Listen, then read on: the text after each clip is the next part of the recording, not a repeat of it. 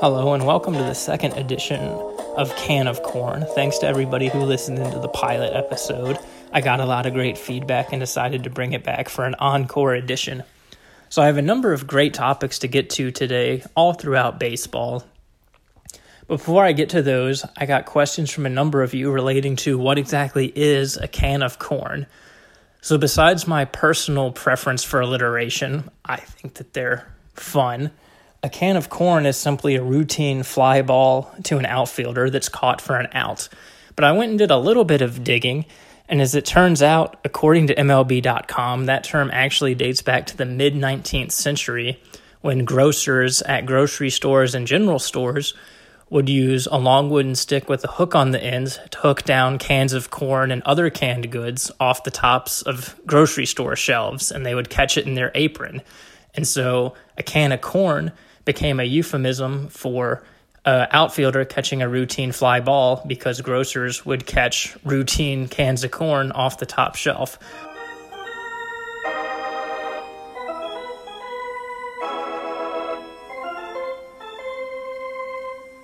So, I want to talk about the upcoming amateur draft. So, it's currently set between June 10 or July 10, and we're waiting to hear a finalized date. And hopefully, we'll hear something in the next couple weeks but it hasn't garnered a whole lot of media attention. And I think it's because something that's garnering a lot of the headlines is the potential contraction of minor league baseball.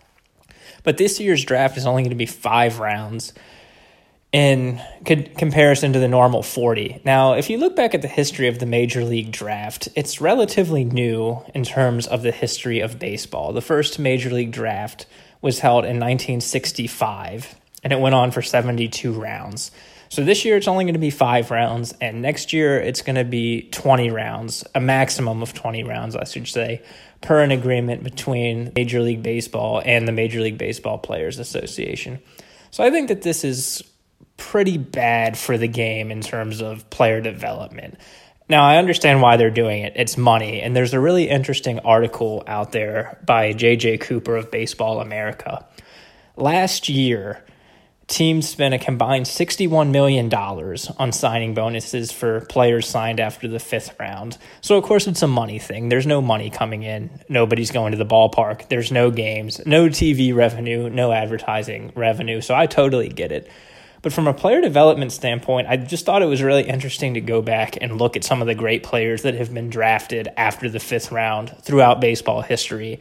And what's going to happen to players this year who are potentially going to be great major league players that don't get drafted. So let's let's look at some names. And I'm not talking guys who had good careers or great careers. I'm talking about some of the greatest players in the history of Major League Baseball.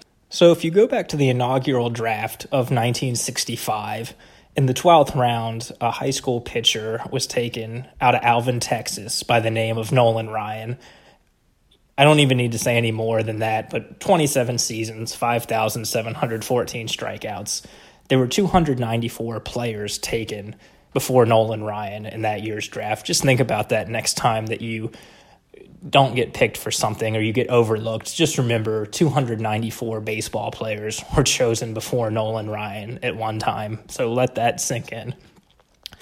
You go a little bit more recently, well, not a whole lot more recently, 1976, in the seventh round, a high schooler was chosen out of Tampa by the name of Wade Boggs. Five batting titles, eight silver sluggers, a 328 average over 18 seasons, one of the greatest pure hitters ever to step into the batter's box. And then you look at other players John Smoltz, 22nd round, taken by Detroit. Mike Piazza, 1988 62nd round by the Dodgers. Now, I know some people would put an asterisk next to that with his potential ties to performance enhancing drugs, but I'm just looking at Hall of Fame baseball players taken in really late rounds, regardless of how you feel about Piazza's potential PED use or not. He was a late round draft pick.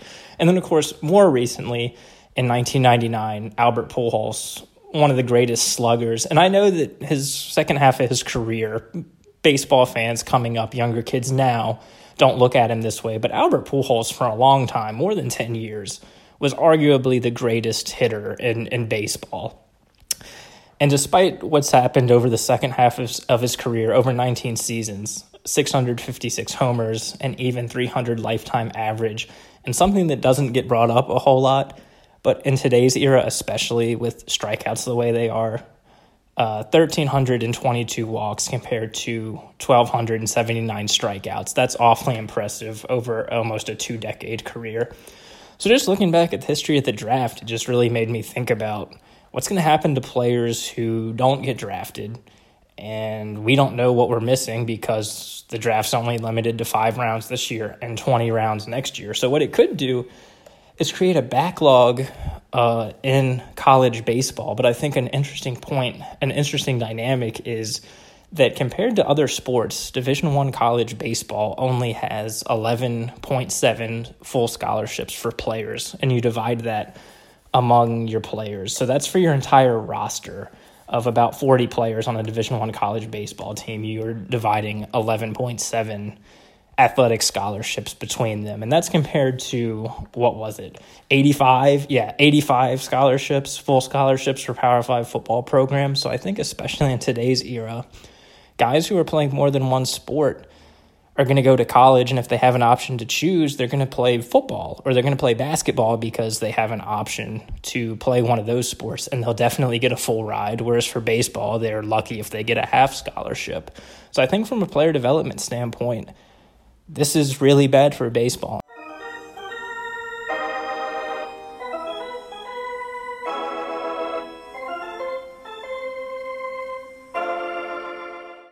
So, I want to talk about the potential contraction of minor league baseball, something that I just briefly mentioned in the previous segment. So, essentially, Major League Baseball and minor league baseball have to renew their agreement. And Major League Baseball would like the number of teams to be cut down from 160 to 120. So essentially, there would be no more short season or rookie ball except for the Arizona League and the Gulf Coast League, which are rookie league teams that play out of their major league clubs, spring training facilities. They're not revenue generating minor league clubs like other levels of minor league baseball. So I think the one thing that people don't realize, a lot of people don't realize, I should say, is Major League Baseball is not subject to federal antitrust laws. And there was a really interesting article, and, and I encourage you to go look it up, written by Michael McCann of Sports Illustrated back in November of 2019 when Major League Baseball and Minor League Baseball originally began about, to talk about contraction before the story gained momentum and it came back out into the spotlight this week that they were still exploring that option. So, to give you some background, Michael McCann is a lawyer and he's a tenured law professor at the University of New Hampshire. So, to give you some background, minor league, or I should say Major League Baseball's federal antitrust exemption goes back to 1922 in the Federal Baseball Club versus National League case, and it was heard by the Supreme Court. And essentially, Federal League owners, which was a professional baseball league in those days, sued the National League, which went on to become Major League Baseball as it's known today. They're, they were claiming, the Federal League owners were claiming that Major League Baseball had monopolized baseball, but the Supreme Court ruled that baseball was not interstate commerce and therefore not subject to antitrust laws. So, fast forward to 1953 in a case of Toolson versus New York Yankees. The minor league baseball pitcher sued, says he was good enough to be a major league pitcher, but that the Yankees wouldn't let him be one. And back in those days, there was what was called the reserve clause. There was no free agency, and so players were bound to pitch in the minor league system of the parent club that, you know, quote unquote owned their rights. And so an interesting decision came out of that case, and this court ruled that Congress had not acted and that the federal antitrust exemption of Major League Baseball was well known and Congress had not taken legislative action. And so, therefore, the court was going to stand by the previous ruling in 1922. So, you fast forward to today, and Congress still has not acted on Major League Baseball's antitrust exemption as it it relates to minor league baseball and their relationship with minor league baseball. So McCann makes a good point in his article that potentially, if Congress were inclined to do so, and when initial talks came out about the contraction of minor league baseball, more than 100 members of Congress, bipartisan, supported sent a letter with their signatures on it to Major League Baseball opposing this potential contraction. So, if Congress were so inclined, they could potentially strip Major League Baseball of its antitrust exemption when it comes to its relationship to minor league baseball. And that might give some leeway for minor league owners who were financially harmed by the contraction to sue Major League Baseball in federal court. And that's at the federal level. And then you get into, McCann talks about as a lawyer, there's different antitrust laws in different states. And so owners of minor league baseball teams in specific states could sue at the state level.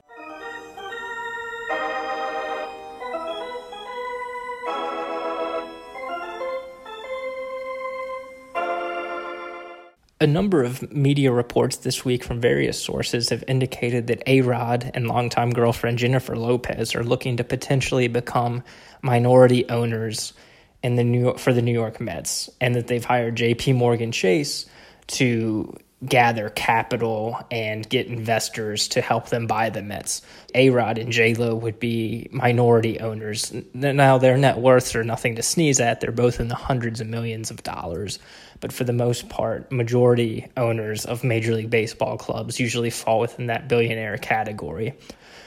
Interestingly enough, Jorge Mas, the Miami real estate mogul and entrepreneur, has listed as A Rod and J Lo's target for being the majority owner in the club. Now, Mas, interesting guy, as I mentioned, a Miami guy. A Rod, of course, grew up in Miami. Mas was going to buy the Miami Marlins and put a bid to buy the Marlins before Derek Jeter and his ownership group, led by billionaire Bruce Sherman, ended up getting the winning bid and that ownership group took over. But Mas was going to buy the Marlins, his hometown team, and so it looks like he may still be interested in potentially investing in the club. Now, in a club, I should say. Now, some reports have indicated he's not interested, but there's a lot of different information out there, so we'll we'll see what happens. But something that I'd like to point out is that would mean Alex Rodriguez and Derek Jeter were would be back in the same division again. Now I know that they were both teammates for a long time for the New York Yankees in the American League East, but A-Rod and Jeter have known each other going back way back into the early 90s when they both came up as two of the best short young shortstops in the game. Of course, Nomar Garciaparra with Boston was there. They were kind of the trifecta. So it was Garciaparra with Boston, A-Rod with Seattle, and of course Jeter with the New York Yankees. And so Jeter as CEO of the Marlins and then A Rod potentially having a front office role with the Mets, it would be a really interesting dynamic now that they've both moved off of the playing field and into the front office. But we'll see what happens. Certainly an interesting story.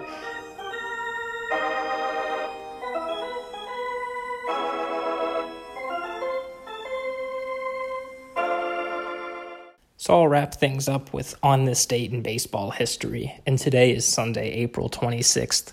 So on this date in 1961, Yankees right fielder Roger Maris hit his first of 61 home runs. He went on to break Babe Ruth's storied home run record that year, a record that would stand for Maris until 1998 when Mark McGwire and Sammy Sosa would break his record. Of course, a lot of people, myself included, would put an asterisk next to that due to both of those players' links to performance enhancing drugs. But nonetheless, on this date, uh, in 1961, Roger Maris hits his first of 61 at Tiger Stadium in Detroit and interestingly enough, Mickey Mantle, who was neck and neck with Maris for most of the year, they were kind of racing each other. Both of them potentially were going to break Ruth's record, and Mantle would go on to get injured, and Maris ended up passing Ruth. But Mantle that day homered twice, one from the right side of the plate and one from the left side, and the Yankees would win in a 13 to 10 slugfest that afternoon at Tiger Stadium. And on this date in 1995, Coors Field opened, one of my favorite ballparks, and the Rockies went on to win 11 to 9 in 14 innings. And Dante Bichette was the hero that day, hit a walk-off three-run home run for Colorado. So that'll wrap things up for Can of Corn episode 2.